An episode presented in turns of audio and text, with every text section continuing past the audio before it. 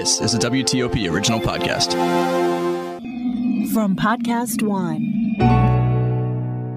Previously on Colors. So you hear that voice every week on the show. Well, you're not just going to hear that voice doing the same old thing.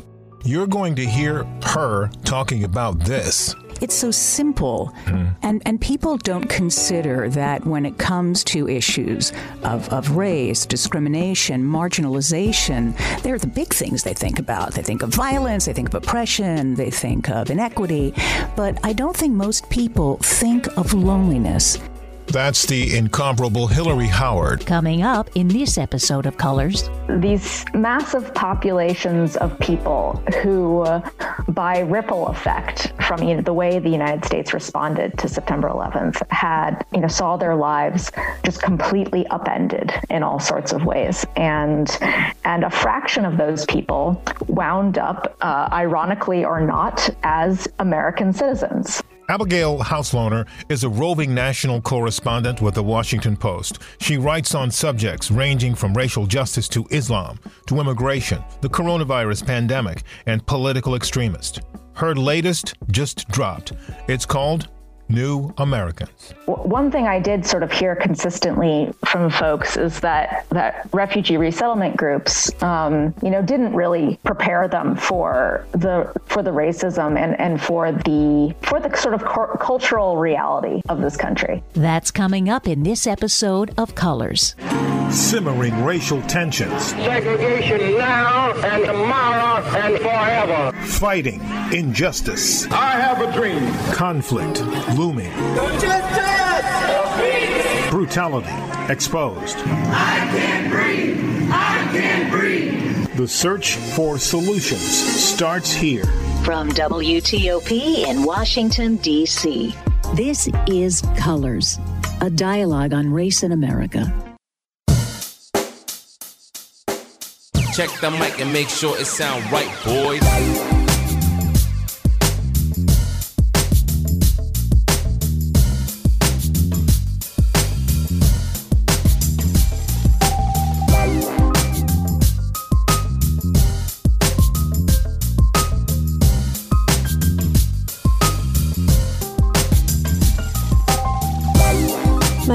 Is Sara Kamali. I'm a first generation American whose parents were born in Afghanistan. My name is Juan Pablo Sanchez. I was born in Medellin, Colombia, and therefore I identify as Hispanic and or Latino. My name is Aya Sadiq. I am Middle Eastern. I'm Palestinian. And I'm JJ Green. And I'm black. And this is Colors. On this episode of Colors, Abigail Hauslohner with the Washington Post is joining us. She's a roving national correspondent and she writes on subjects ranging from racial justice to Islam to immigration, the coronavirus pandemic, and political extremism.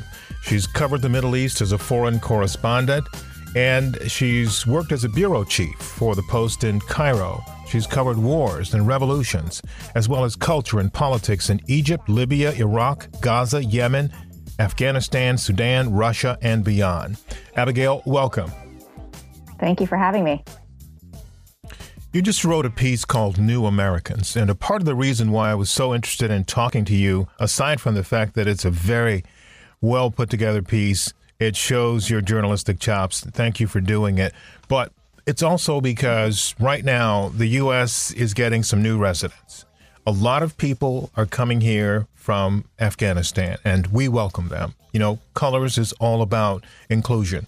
So, what we'd like to do is to talk to you a little bit about what you learned. You talked to a lot of a lot of folks who've come here uh, as refugees, and particularly Afghans. Uh, and you did some some reporting on what they're facing here, and of course, obviously, race is a big issue for us. But I'd first like to ask you what some of your key takeaways were from your reporting. Well, I sort of came at this story. Um, I, I, started reporting it actually early in the summer. Uh, so before the fall of Kabul, before this most recent kind of wave of evacuees from Afghanistan. And I, I was actually thinking about this anniversary of September 11th and thinking about some of the stories that are have always been kind of first in my mind uh, as a former Middle East reporter, um, but I, I think less so for a lot of Americans still, even 20 years later. And that is uh, these massive populations of people who, uh, by ripple effect from you know, the way the United States responded to September 11th, had you know saw their lives just completely upended in all sorts of ways, and and a fraction of those people wound up, uh, ironically or not, as American citizens. Um, and, and, so this is sort of a story about all of the about the Iraqis and the Afghans uh, who ended up fleeing their countries after the U.S. invasions and uh, wound up, uh, by luck of the draw, here um, and sort of settling into that new identity and, and all of the sort of paradoxes and ambivalence that comes with it. Um, I think that the biggest takeaway for me um, that, that I think is important for readers, I want readers to understand is, is ambivalence.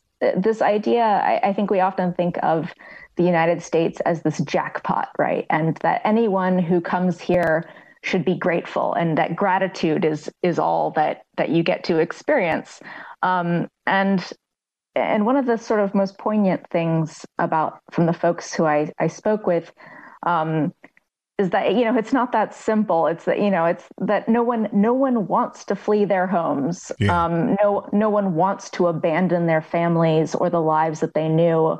And that you know whatever we may think about you know dictatorships and poverty and you know some of the various horrible things uh, about life in Iraq and Afghanistan now and before uh, the invasions you know home is also home for people and i don't you know i think we maybe discount that sometimes in in the way that we think about the united states as this golden land of, yeah. of opportunity yeah we've certainly learned in the last this year that it is not and, you know, some of that took place on January 6th, some of it leading up to January 6th.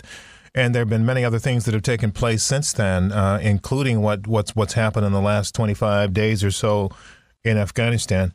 Um, you start this piece off with something that was really very poignant. I just want to read a piece of it. From the outside, Farhad Yousafzai is living the American dream.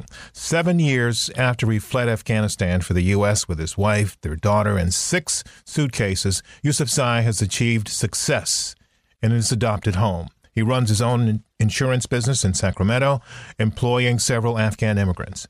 His daughter just started ninth grade and speaks better English than he does.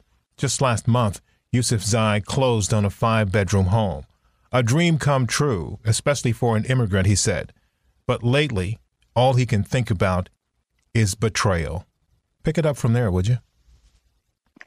Yeah, um, Farhad Yousafzai is, um, I mean, really an incredible man. I, I really enjoyed talking to him, and he, you know, he he did me the the incredible service and us i think the incredible service of sharing his his thoughts and feelings and reflections uh, with me about the past 20 years in his life and he you know when i met him actually in in i guess it was july uh, he was already very much grappling with this sense of betrayal um, betrayal by the united states um, you know he's he's glad for, and grateful for the life that he has here um, and for the success that he's had and for the opportunities that you know the United States affords to his daughter. Um, mm-hmm. But he is he's bitter about what happened in Afghanistan, what's still happening there. You know, he he feels like promises were made to to Afghans, um, and that opportunities were missed. Um, that things were mishand- mishandled, mistakes were made but by the Americans, by the international community, uh, by Afghans themselves. Um, you know, and and I, with the like like many Afghan Americans, uh, you know, he feels like the withdrawal, the way it was done, um, and you know the way the way it was handled, and also the way it was talked about uh, by U.S. officials. Um, really just sort of left them hanging in the yeah. dust yeah. Yeah, that that that is really hard to to swallow. I am certain of that because you know, you write beautifully in the story about the nuances of their new life and the other people in the story. There are many of them, their new lives um, in in America, which, as you said, was supposed to be that golden city on the hill, but you know now he's bitter. Other people are bitter. And, you know, one of the things, and particularly I want to talk to you about this race piece because I often say I work at the intersection of race and national security. Being a national security mm-hmm. correspondent, I do that for a living. I get paid to do that. This, I don't. I do this because of my experience as an African American in this country and knowing and understanding how race impacts me and impacts other people. And the thing that I'm really interested in hearing from you is how these folks are positioned in this country. How was Yousafzai? How are other people who have come here or are just getting here positioned to deal with what's coming or has already come to them? Are these episodes of racism that's directed at them?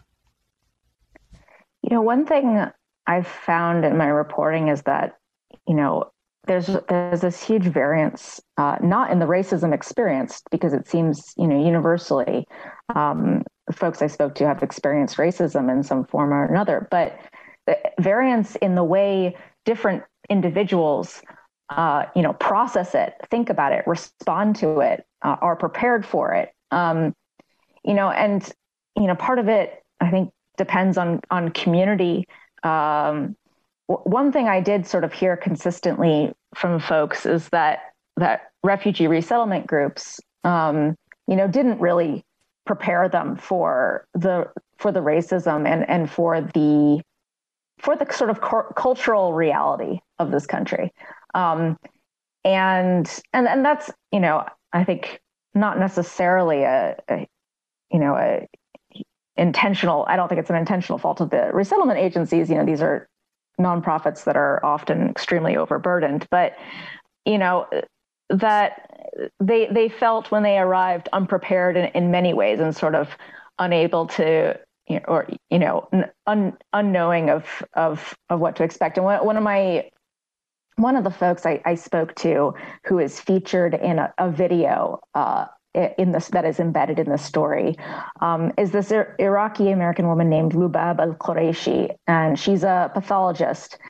Uh, Dr. Dr. Qureshi, I thought she was she made just some of the most poignant points to me uh, when we spoke about uh, about how she's about the racism that she's encountered here and how it felt. And, and one of those stories, uh, one of the anecdotes from her life was it, when she first arrived in Houston as a refugee in 2014, going to Walmart with her husband and their family and seeing some woman who started shouting at another shopper, uh, a white woman who started shouting at her um, and saying things, you know, about her headscarf, about uh, telling her, you know, she wasn't welcome here to go back to where she came from. And she didn't, though she speaks pretty good English, she didn't really understand it at first. She didn't realize what was happening. And when she told the story, first told me the story, she said that her sort of de facto automatic response was to just grin at this woman. She just smiled.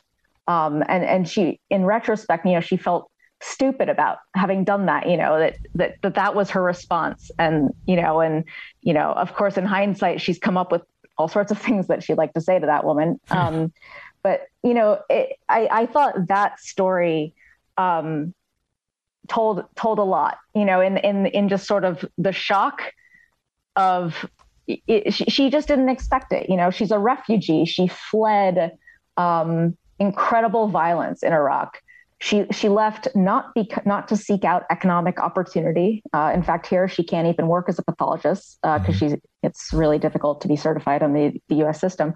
Um, you know, she was this very successful pathologist in Iraq. She left because uh, the bombings, the direct threats on her life, on her family, became too much, too risky to bear. Uh, and then to come here and be told um, in her country uh, you know, which which played no small role in destabilizing her own, you know, to be told, uh, "Go back, you're not welcome here," I think was really shocking for her. You know, one of the things that comes to my mind as I listen to you tell the story, uh, and that is just a heartbreaking story that I've heard too many times. You know, one of my colleagues um, who's Asian um, here at WTOP went to um, a grocery store with her daughter right after um, the coronavirus pandemic started, and she got the same treatment in front of her young daughter in a grocery store. Uh, and you know, that's just that was just the beginning of what turned out to be an incredibly violent year against Asian Pacific Islanders and, and people, um, you know, from you know different places, and people were attacking them because of their own hatred and anger. And looking at your story here, you talk to a lot of different people. I'm wondering how do they process what to do about the betrayal, about the anger, you know, about you know what's happening now in, in their country because in, in, in Afghanistan at least, you know, they still have relatives there. They still have concerns there. How are they mm-hmm. processing that? Are they doing that just internally themselves or are they doing it in groups? How are they approaching it? Well, it's interesting, you know, and again, I think this comes down a lot to sort of differences in, in character and experience. For for Yousafzai, uh, Farhad Yousafzai, uh, who I led the story with, he, you know, I think his his automatic go-to response is is to be an activist. Um, you know, the past few weeks or you know since since really the Taliban started taking control of, of Kabul as the U.S. Uh, withdrew completely. Um, he hasn't slept. You know, he spent those early days uh, just trying frantically to get his relatives out of Kabul, um, out of Afghanistan to safety. He was terrified, you know, well before uh, the complete collapse of the government that, you know, that they were in imminent danger uh, from the Taliban because of his own work for the US government when he was there. Um, and he felt this incredible burden on his shoulders, you know, and, feels it still, you know, as, as a US citizen um, and as, as an Afghan, you know, that he has this responsibility that, you know, to his family to, to save them.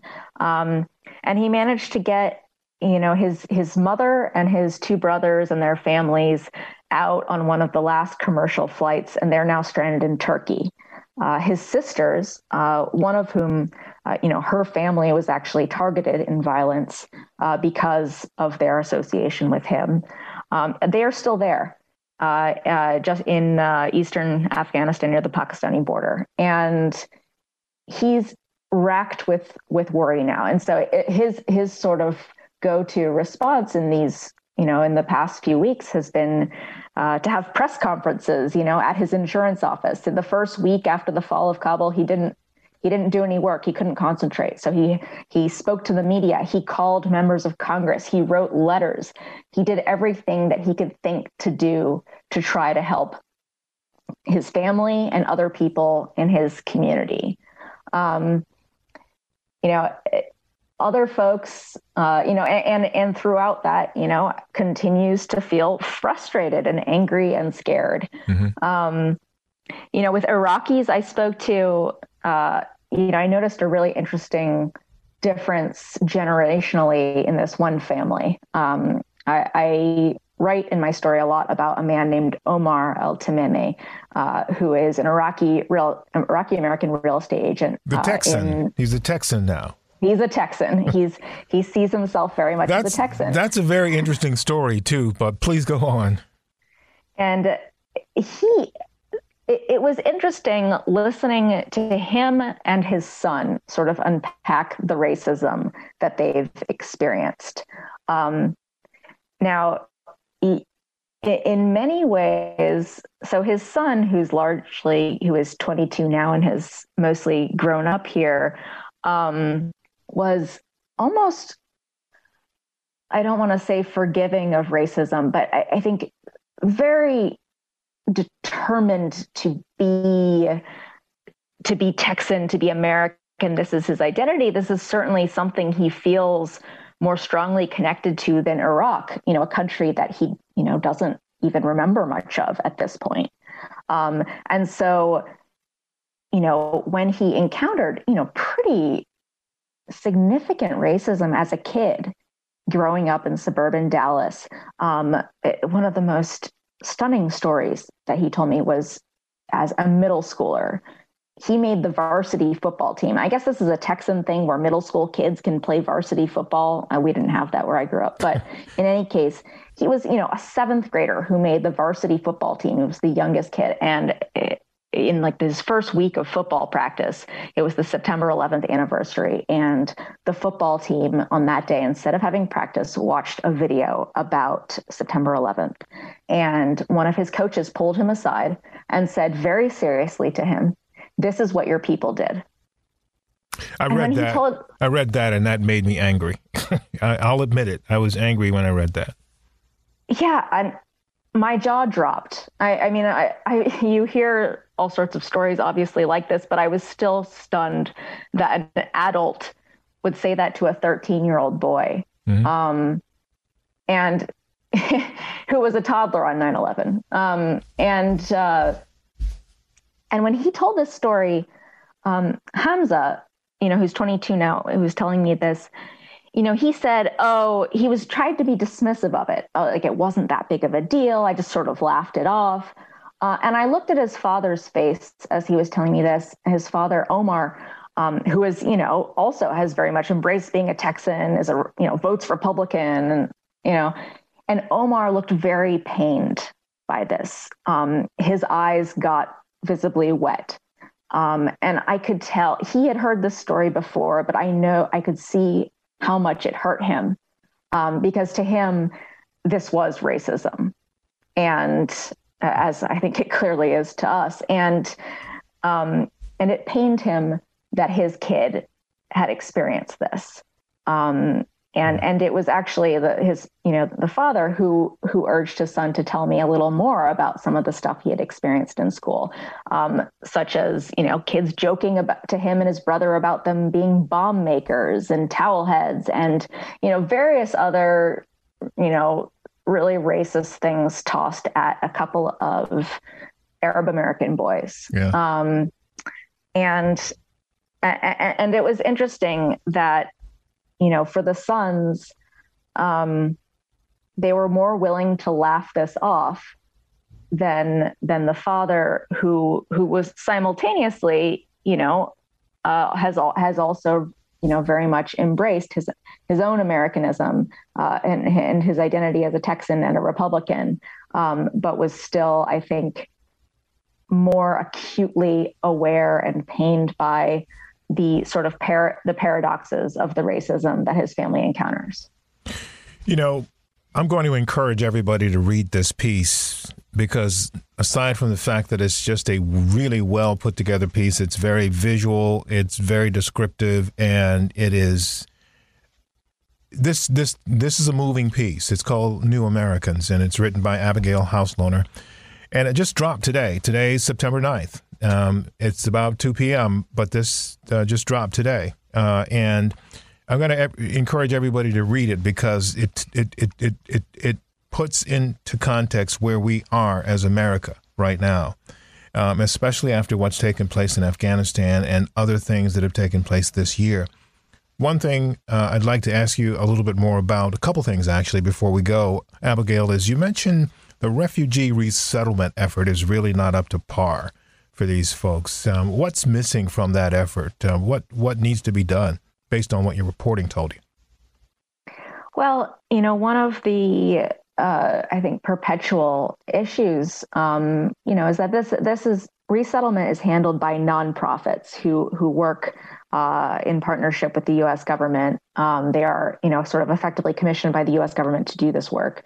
Um, but you know, at, at, the end of the day, there's always funding issues. There's always personnel issues. Um, you know, there's there's simply, I think, not enough resources often, you know, in hand uh, to help people adjust, and, and and that is, you know, that largely what is offered to refugees when they come is you know they get assistance for the first several months uh, including you know an apartment uh, usually you know something very sort of bare bones apartment uh, with furniture uh, to settle into uh, and some help finding you know an entry level job uh, and enrolling their kids in school. Um, but sort of beyond that uh, you know, and it and it also varies place to place. Certain communities, for example, in Northern California, where there is a huge Afghan community around Sacramento, there are, I think, a lot more resources in place um, that have grown in part out of that community and and and you know out of officials seeing the needs of the community. Um, in other places, uh, you know, refugees are really on their on their own after that initial resettlement. Um, and one of the things uh, that that people told me about are, are, just you know sort of not knowing how to do the basics, like how to get a driver's license, how to how to just sort of understand um, this new world, this strange new society that they have suddenly landed in. Um, uh, Dr. Qureshi, the pathologist I mentioned, she she uh, she had another really sort of poignant example of, of this. Um, you know, after the Walmart episode, you know, they had been placed in, you know, a rundown apartment in Houston and, you know, they didn't have a car. Uh, they didn't really know how to get around, but they had sort of weekly meetings at the resettlement agency uh, to sort of help them get adjusted. And one of those meetings was on, you know, financial sort of fiscal responsibility. And she remembers going to this meeting um, and, you know, being told, uh, you know, don't don't you know you need to be careful with your finances. Don't go to Starbucks every day and buy a latte. And she raised her hand and said, "Excuse me, what is Starbucks?" Uh, and you know, she she sort of laughed about this, and I laughed about it too because it, it really is an example of, you know, clearly in that case, a huge disconnect between yeah. the actual needs of this population and, and what they were uh, per- perceived to, to need to understand. Um, yeah, it's Herculean. There's no doubt about it. I mean, there's so much work to do. Looking at your story and talking to you about this, there are so many more questions that I have, but uh, we only have a limited amount of time because you've got more work to do today, and uh, we're looking forward to your next piece. But um, what haven't I asked you about um, about this story that you think is important and we should talk about before we go?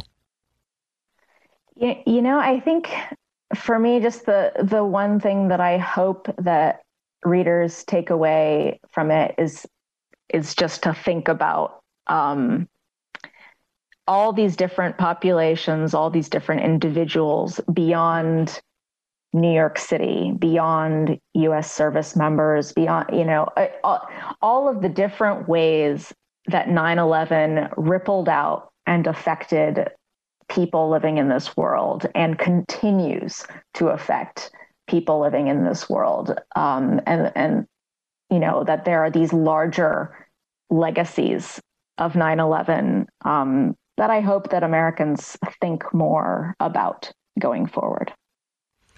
Well, Abigail Hauslohner, thank you for taking time to talk with us on Colors about this very important story and the lives of Farhad Yousafzai and Dr. Qureshi and all of the the Tamimis, all of the people that are in this gigantically important story. Thank you for the work, the writing, and uh, the rigor that you put behind the story. I appreciate all of that. Thank you. JJ, thank you so much for bringing me on. Thank you for this conversation. When we continue, a recollection from 9 11, 20 years ago. You're listening to Colors. My name is Albert Takeshi Shimabukuro. I'm a Japanese Okinawan here in the Washington, D.C. area. The 1980s, 1990s, um, I had multiple friends of different ethnicities. I openly said I'm Japanese, didn't know there was a real difference. And um, one specific incident where I had a friendship with a, a Korean family. I met the grandfather uh, a year later. He speaks to me in Korean. I said, I'm sorry, I don't speak Korean. He asked me what my ethnicity was, and I said, I'm Japanese. And then he spits on me. The anger and ferocity that he had was he yelled at his grandkids. He goes, You never play with him again because he's the one who killed our people how do you respond to that at you know 13 years old i left there really upset and tried to talk to my parents about that and they just said you know go away don't don't go to them just never see them again and later in high school i meet i see them again and they tell me you know grandpa has this anti-japanese mentality and i realized that a lot of a lot more other asians felt that way too This is Colors, a dialogue on race in America. On September 11th, 2001, I made my way to the Voice of America building at 3rd and Independence, Southwest in Washington, D.C. It's just across the street from the U.S. Capitol. About 8:40 or so that morning, I was in an edit studio working on a video project when someone walked in and said a plane had hit the tower in New York, the World Trade Center. So we all rushed over to a TV set to see what was happening, watching the Today Show. While we stood there watching, mesmerized at what took place, we saw another plane crash into another tower. And it was at that point that everybody realized this was not an accident. And I left the room, which was down in the basement of the Cohen building, and went outside and remember seeing so many black SUVs with blue lights just sort of scurrying around it. It seemed haphazard, but I later learned that it wasn't. A part of what was happening is they were trying to secure the line of succession. At that point, uh, I saw smoke in the sky. Somebody said, you know, something's burning across the river. So several of us went up to the roof of the VOA building, and there we could see it. The Pentagon, just thick columns of black smoke billowing into the blue sky. I mean, it had been a picture perfect day until that moment. Um, this black smoke was just covering, starting to fill up the entire vista across the Potomac River and I could hear the sirens down on the ground. And we later learned that day that the Capitol, which was just across the street, not more than a 100 yards, was supposed to be the fourth target. But the, the brave Americans who tried to regain control of a hijacked plane prevented the hijackers from reaching the Capitol. The plane crashed in Shanksville, Pennsylvania. I can remember leaving the building later that day. everybody was just dazed. But leaving the building later that day, um, going home, Independence Avenue, which at that time of the year is a very, very busy street. September, everybody's back from vacation, Congress is there, and you know, it's a busy street. There was nobody in the street. There were Humvees, there were troops with automatic weapons and dogs lining the streets. So they would not allow us to walk on the sidewalk. We just walked down the middle of the street to go wherever we were going. I was going to the subway, and I can just remember it just being really super eerie. The first thing I did when I got home was put up the American flag. That was all that I knew to do that day, all that I could do. And the grief that just sort of gradually swallowed up all the space around me as the day continued was overwhelming. I can remember thinking of all those people. I can remember the scenes of forgive me for saying this, but it's true and it needs not to be forgotten. Of what we thought were paper floating out of the windows in the upper levels of the World Trade Center, but they weren't. They were people. And I can remember people in the days to come just going back to the building, hoping and praying that their loved ones would be alive, but they weren't. They were they were they were gone. And so everything else that started after that, the Afghanistan war, the Iraq war, and everything else that's brought us to 20 years later, never in my lifetime did I ever think that the Taliban would be back in control again of Afghanistan and we'd be where we are today. But we are. We don't get to dictate what happens in life. All we get to do is to live it the best we can.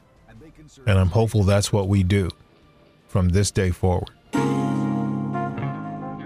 Coming up in our next episode of Colors. My name is Wendell Osbrook, African American. I grew up in the U Street neighborhood of Washington, D.C., and I'm the business owner of Georgetown Butcher. This is a success story. He grew up in the inner city without a high school education.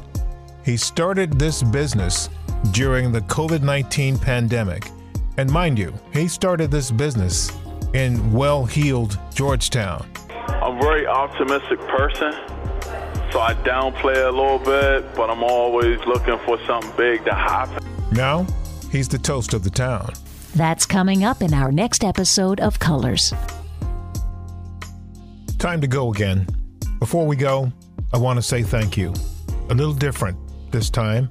I want to say thank you to all of the victims of 9 11, the people that died that day, the people that have died since then, and the people that will die as a result of what happened on 9 11. And thank you to their families. I will never forget you, and I can't thank you enough, but I will never stop trying. I'm JJ Green. I'm American, and this is Colors.